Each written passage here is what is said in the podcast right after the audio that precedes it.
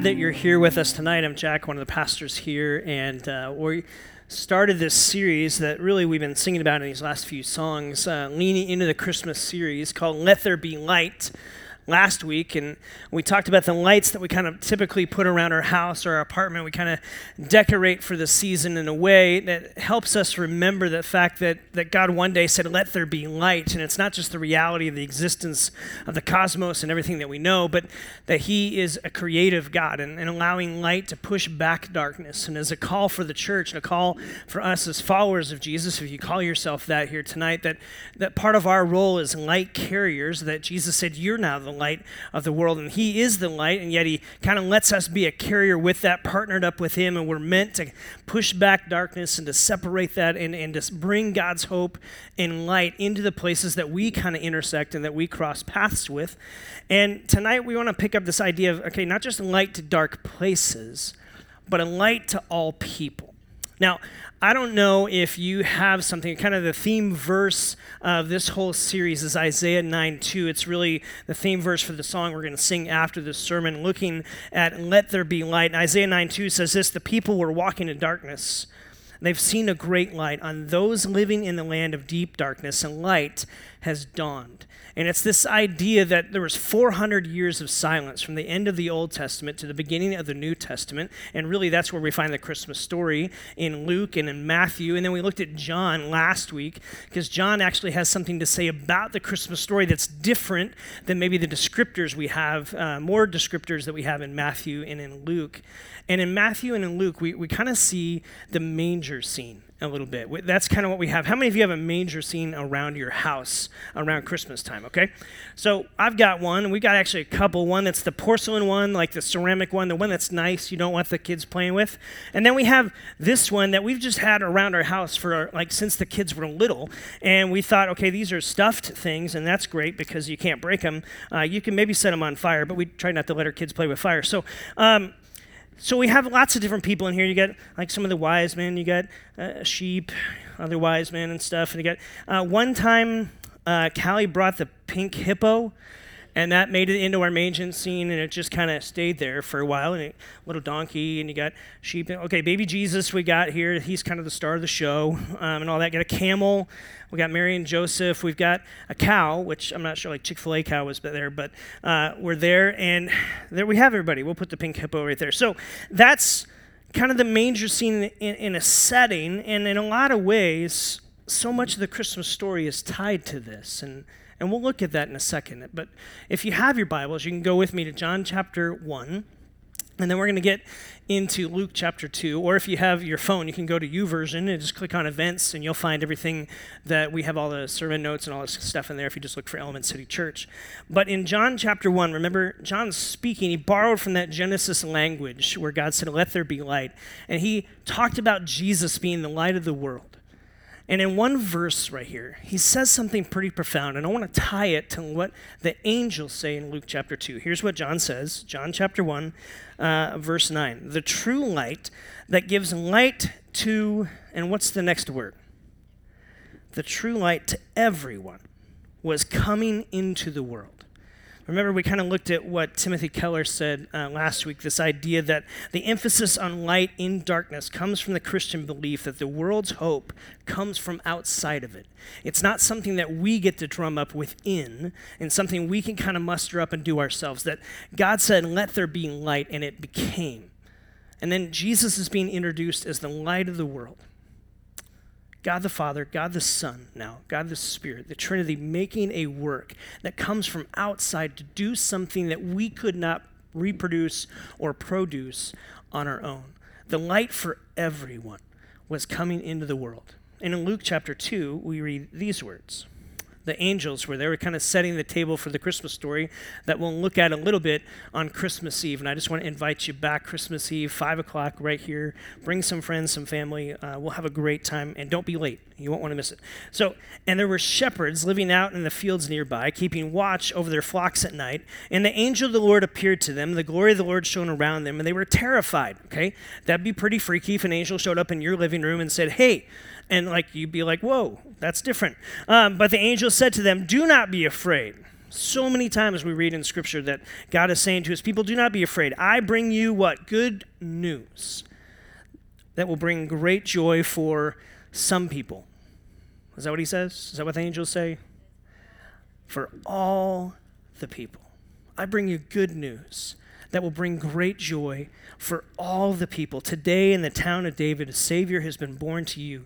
He is the Messiah, and He is the Lord. All people. What's fascinating about the Christmas story is that it's a story of the most inclusive story that's ever been told. And so many times, Christians or Christianity gets labeled as being the most uh, uninclusive. In fact, there's barriers to it, and people say this. They, they put labels and all that stuff. And listen, a lot of people may have feelings that way, but just because you have a feeling doesn't make it true, right? So, this idea of what has been propagated in some ways, I just want to go back to the original story because what Matthew points out, what John points out in his gospel, and what Luke points out in Luke chapter 2 is that this story is a story for all people. And I want you to go on a little bit of a journey with me, thinking back to the manger scene you have at your house. Because maybe you don't have a pink hippo, uh, but you've got Jesus, right? Like he's kind of central. It matters that he's there. There doesn't have to be a pink hippo, but Jesus really got to be there, right? And so, like, he's central to the story.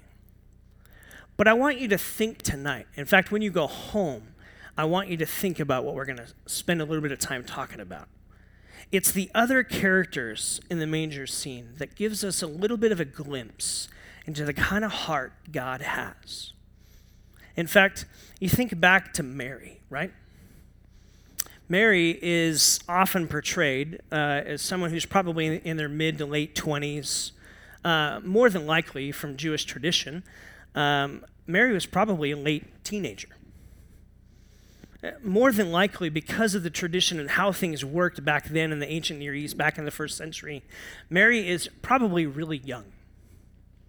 And so, not only is this story new and probably pretty shocking to her, but to Joseph as well, and to her in particular, we, we see this idea that the story of Christmas, the story of God's hope being for all people, is not just for old people, not just for people who have lived life and have experience, and, and all that's a great thing, but this is a story for young people.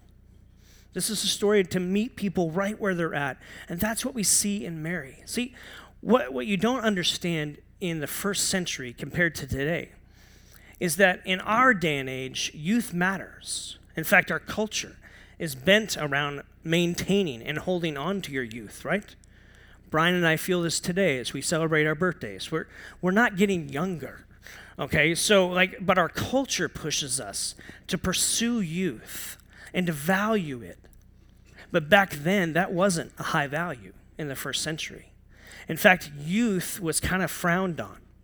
We, we think of children having great value and honor today, don't we? But back in the first century, that was not the case. In fact, there was a, an ancient Near East practice called exposure that happened in so much of the ancient Near East that basically said if your child was born to you and you didn't like them, you could take them to the city dump and leave them. And for however long they would struggle to stay alive, that's where they would be. That was the ancient Near East. Children had no value. They had no uh, vantage point other than maybe the firstborn male. But other than that, if they were more of an inconvenience, you could actually literally drop them off. That's harsh to us. We hear that and go, how can that be? Well, we still struggle with some of this. We just call it something different, don't we? But back then, that was the value, real low value. It wasn't something of great dignity. The older you got, the aged were the ones who had the status in that day. And so there's this struggle that goes on, and yet this gospel story says, look, Jesus is introducing something different. How crazy is it that the creator of the universe came as a vulnerable child into that culture, into a young lady named Mary to portray and maybe to show something that was radically different. In fact, you go on and you follow Jesus' life and his practice around children, and we read this in Matthew chapter 19. Jesus said, as people were trying to buffer the kids and keep them away from him, he said, You let the little children come to me, and you do not hinder them, for the kingdom of heaven belongs to such as these. See, Jesus began to usher in a radical vantage point change, a filter of how people saw children. In fact, the early church began to practice and had this practice. You could read a book uh, called, uh, John Ortberg wrote a book called Who is This Man? Studying Jesus from a historical point of view, not even necessarily from a super biblical point of view, but how Jesus influenced so many realms of society. And one of those being healthcare and the value of children. Think about it. The early church in the first, second, and third century were the church, were the people who went to the city dumps and picked up the children who had been left off. The idea that we have orphanages today actually began with Jesus and his movement that he started. The fact that we have some people in here who practice foster care. The only reason that exists is because Jesus introduced something radically different and his followers began to play something out in a society that practiced this whole idea of exposure, so much so in the impact that they had. But by the fourth century, the Roman emperor outlawed the practice of exposure and no longer was it allowed to be. This is the Roman government that tried to squish out Christianity. So think about the radical change that happened in four centuries because of Jesus and how the light of the world began to introduce this idea that the story of Christmas is a story for all ages. Mary also kind of portrays this idea uh, of the fact that she's a woman. And she's, uh, that this Christmas story is a story for all genders. Women didn't have much value or dignity or respect in the ancient Near East first century culture. Uh, there was often seen as the property of a husband or the property of their father they weren't allowed to study in ways, and yet Jesus, every time he taught, everybody was welcome men and women. In fact, in the way that he began the church, women had prominent roles in leadership, just as they do today, and just as they do here. This idea that Jesus began to introduce respect and dignity and value into women in the first century was massive change from the way culture had been and the way that the whole backdrop of the way that uh, kind of played out of what they knew. And what we see in Mary is that Jesus was beginning to say there's a different story. This story is not just for all ages, this story is for both genders. This story is available to each and everyone. John Ortberg writes in that book, he talks about that back in the first century, there were typically 140 men to every 100 women. Why is that? Because typically that's reversed. Now, well, often because of exposure, the law of exposure, that people that had daughters maybe didn't want them and would hand them over and drop them off. And we're appalled by that. And we should be. But that was the reality of the day.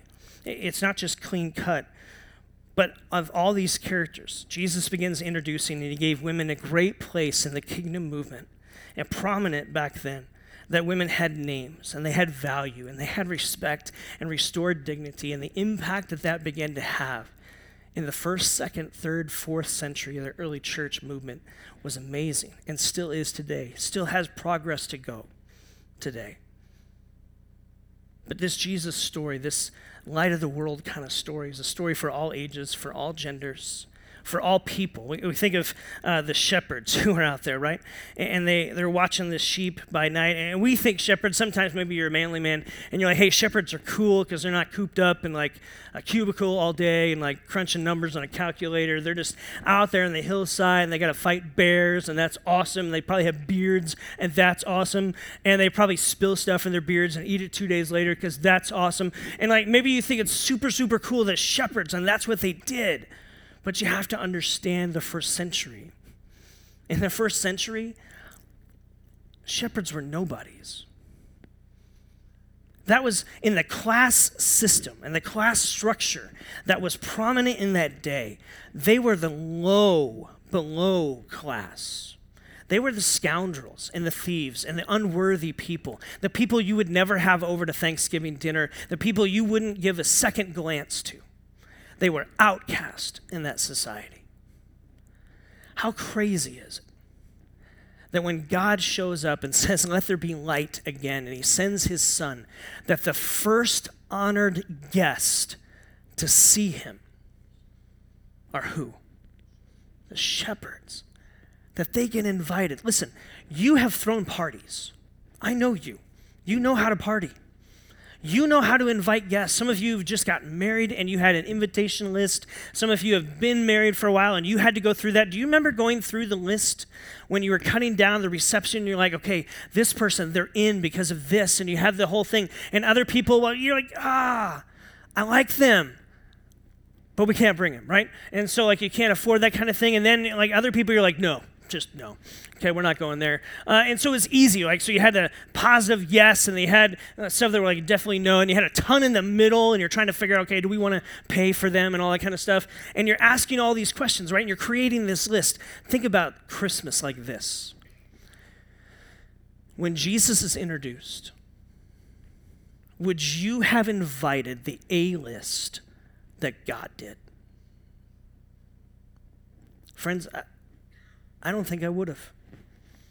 Just being real. That the A list, the people who made the list first, were the outcast of the day.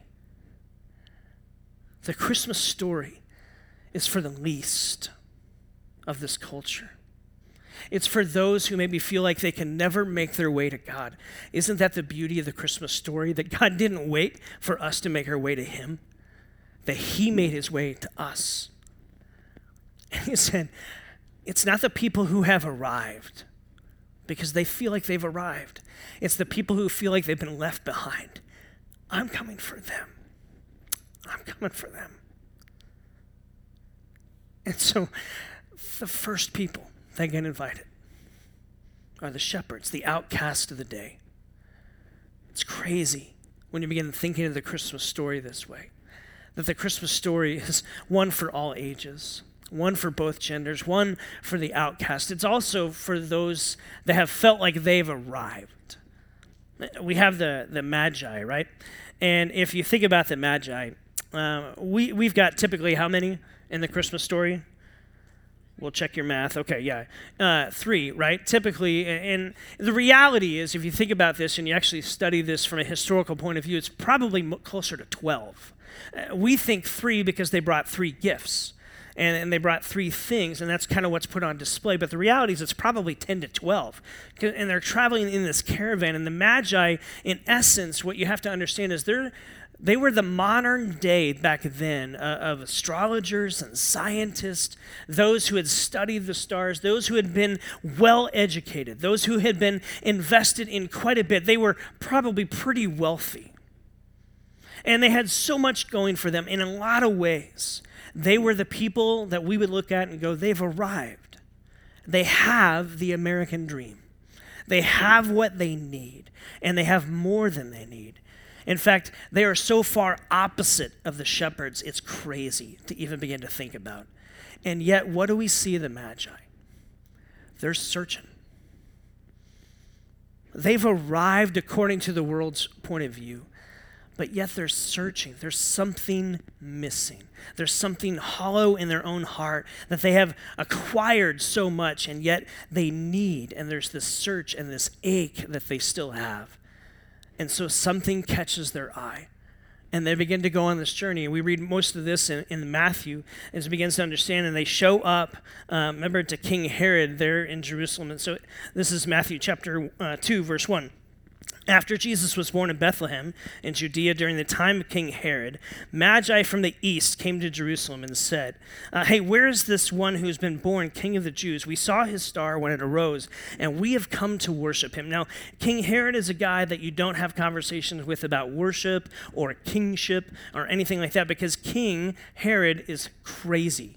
Like he's drinking the crazy sauce like crazy and it's just over the top, right? And because he's threatened, he's even threatened by his own kids and has them killed. He's threatened, he actually sends out this edict to say, hey, all kids under the age of two are going to be killed. All baby boys. We're just going to take them all out. That way, this whole, you know, kingship, king of the Jews thing isn't going to happen. And so we understand that Jesus has to flee. And that's part of the whole prophecy that begins to play, uh, play out here a little bit later. You can read that in Matthew 2 and chapter 3. But so there's some crazy stuff going on. And then the, the Magi are aware of this, and they, God says, hey, you need to go a different way. So they don't invite King Herod to go with them. They just kind of take off and they go down. Verse 9, here's what happens. After they had heard the king, they went on their way. The star they had seen arose and went ahead of them, and until it stopped over the place where the child was. When they saw the star, they were overjoyed. Typically, what we see in our manger scenes that we have at home is the Magi are there on that night probably didn't play out that way. In fact, if you're a Bible scholar, you understand it didn't play out that way. Uh, we like it because it's nice for the story, but the reality is it probably happened a few months later, maybe even up to a year and a half later, where they showed up and arrived at the house, you can read. They find Jesus at the house with Mary and Joseph. So they're no longer at the stable.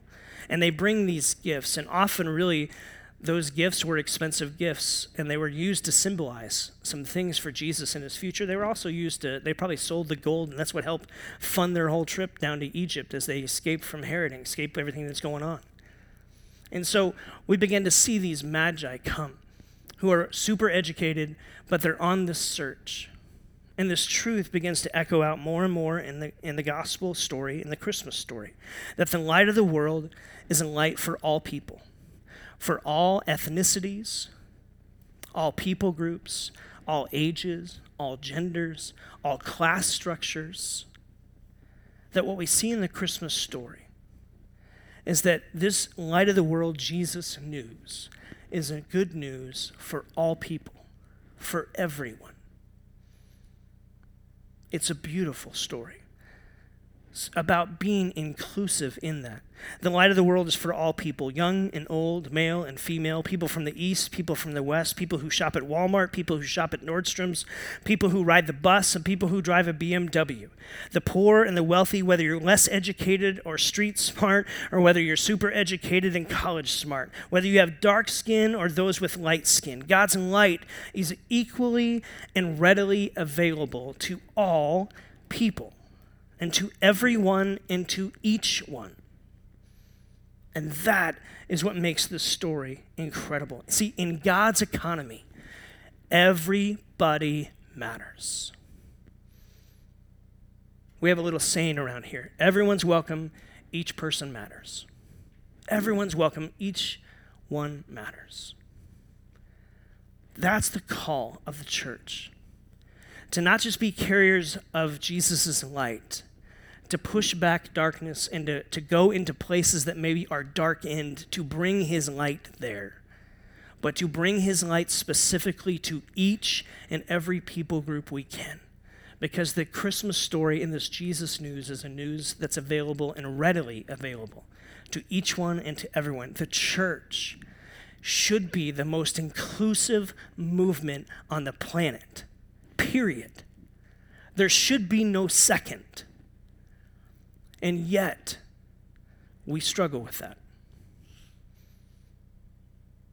If you just look at our culture, doesn't our culture crave this? Isn't our culture shouting out for this kind of inclusive nature and invitation? In the backdrop of your day, friends, you have an opportunity as the church to say, no more. This is a news for each one and for everyone. This is an opportunity for us to be. And so, what does this mean for us? I, I wrote this real simply. Jesus wants us not to just celebrate that inclusive notion in principle. This isn't about just agreeing with, hey, that's a nice principle. Jesus now calls you and me to be radically inclusive in practice. This isn't a principle we just agree about and go, that's nice. This is about a practice that we engage in. That the people you see at the gas station matter to God. The people you meet at the hospital matter to God. The people in your neighborhood right across your street, they matter to God. The people you see begging on the street corners, they matter to God. They have a name, they have a story, and they matter to God. And they better matter to me. That's the challenge. Is that easy? No. Is that our calling? Yes. And so, as a church, each one of us individually, we've got to wrestle with that.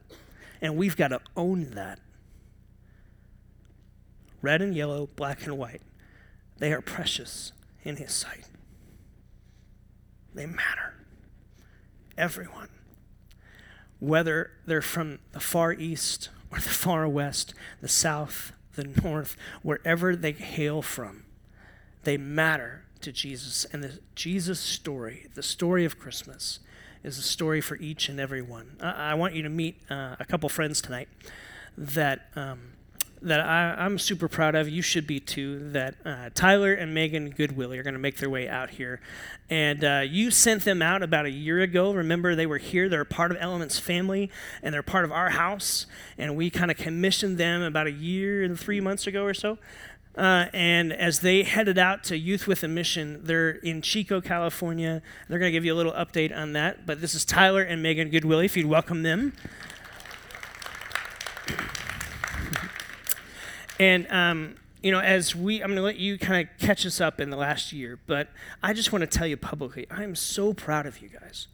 I'm so proud of you guys because you're doing what we're talking about. And we may not be able to do what, how you're doing it, uh, to say, hey, the gospel is for all people, but we get to live kind of vicariously through you a little bit, and we're going to practice it in our neck of the woods and how our slice of the kingdom we've given, uh, been given to 10, but you guys are getting to practice this on a whole nother level. And uh, I'm just excited to have you back for a couple weeks as you get ready to head out. Uh, but kind of catch us up, Megan, on this last year, how things have gone, and uh, fill us in as your church family. Yes, well, hello, everyone. I know we know many of you out there, but for those of you that don't know us, this is Tyler and I'm Megan, and we've just been so blessed to call Elements our home church. Um, we've been married about two and a half years, and we know Jack longer than that, but we've just, um, yeah, you guys have been, whether you know it or not, just a huge part of our journey, and um, just been such a blessing to us as we've kind of ventured off into this past year and a half of following God. So, um, about a year and a half ago, I'll just give you guys a little backstory for those of you that don't know us. Um, we were nearing the end of our college career and kind of facing that question of, okay, Lord, what's going to be next? Are we going to be jumping into our jobs or what, what is it going to look like? And God just began to make it really clear that He had something for us that was not what we were imagining or had, that we had expected, but He wanted us to be going into full time missions work. And so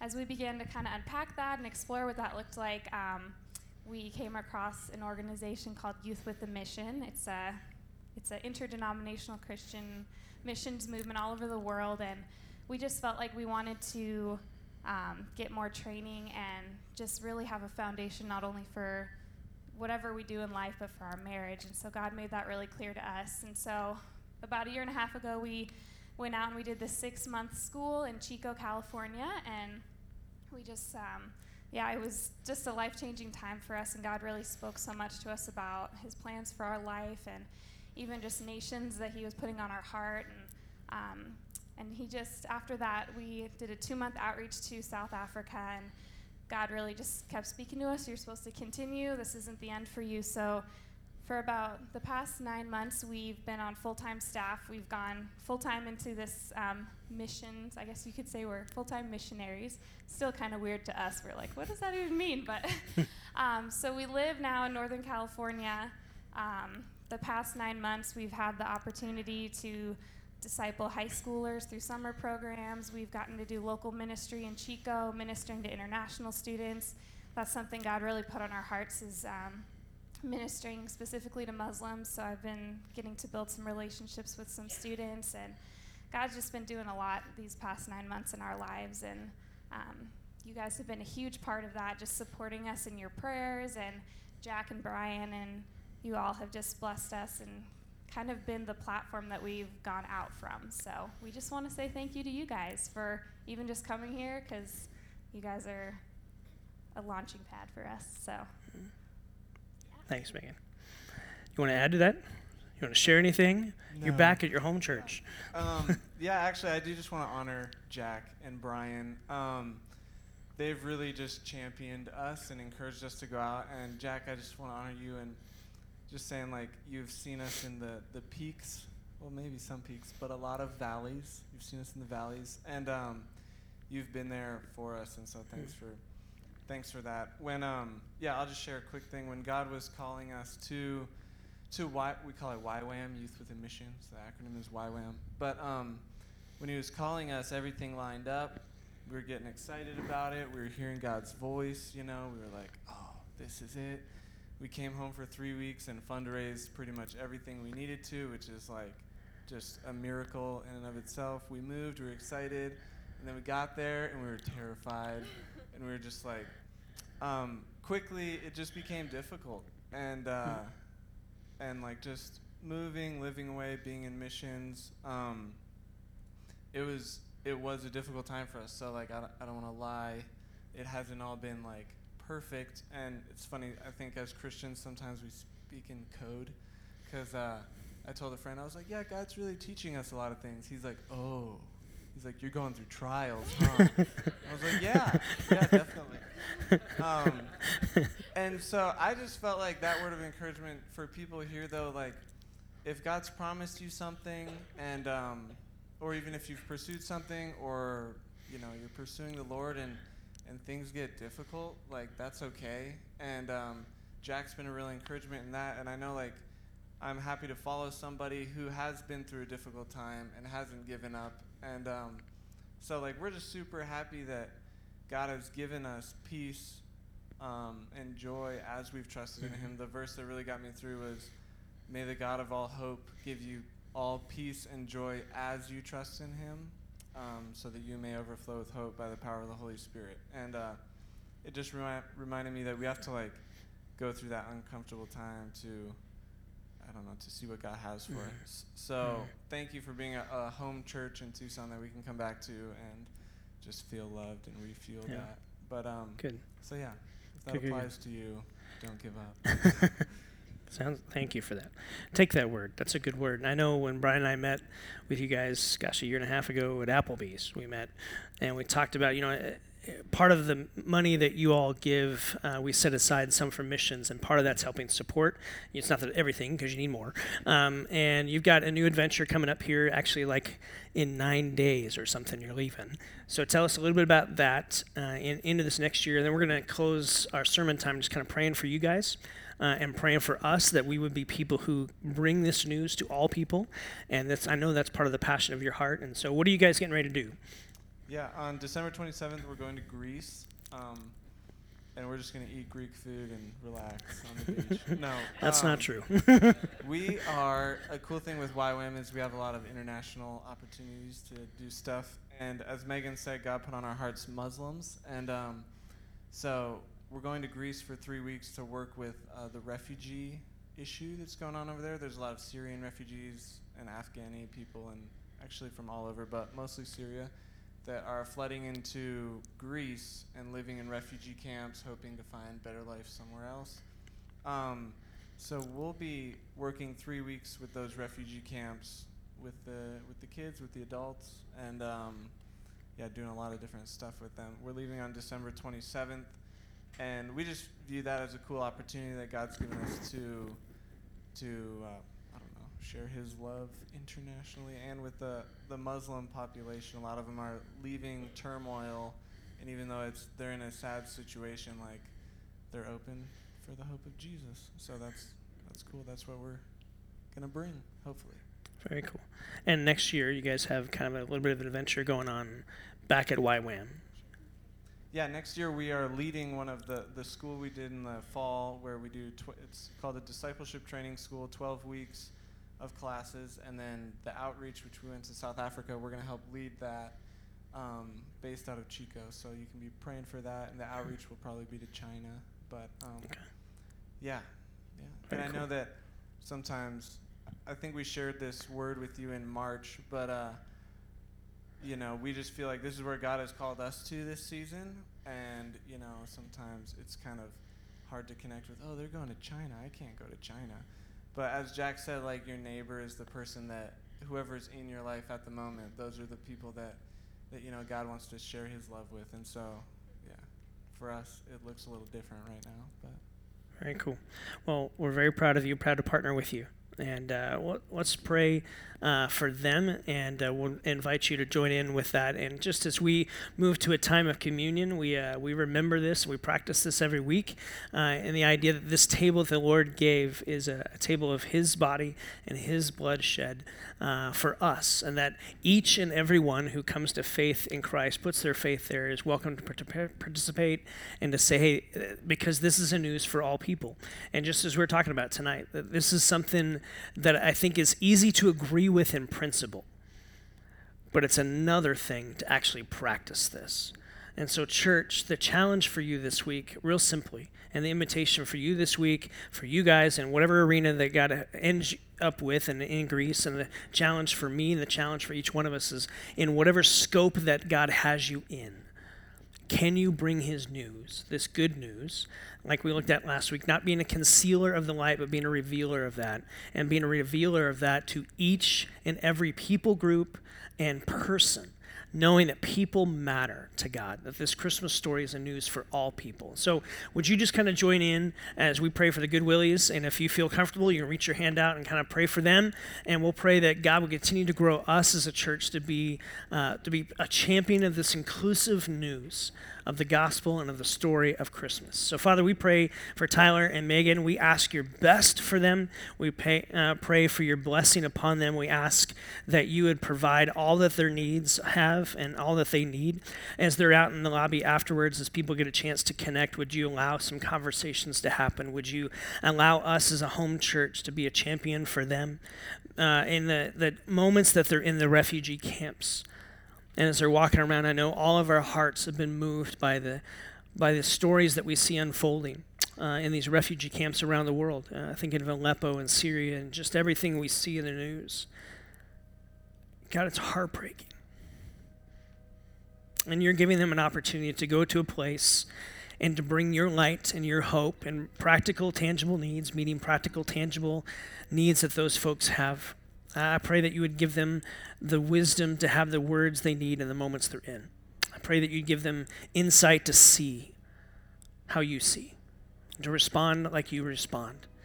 And God, for us as a church, in our setting here in the heart of our city, would you give us eyes to see how we need to see, how you see? Would you give us a heart that quickens our pulse to respond like you respond? And would you help us to be a champion of the most inclusive news ever to be shared as you sent your son. And it's in his life and in his death and his resurrection we remember, we approach communion. And may this fuel us up for this week to put your love and light and hope on display to each person, to every person, that everyone's welcome and each one matters. We ask that we would be champions of that. We pray your best over the Good Willies and over the heart of your church here. We ask that in Jesus' name. And everyone said, Amen.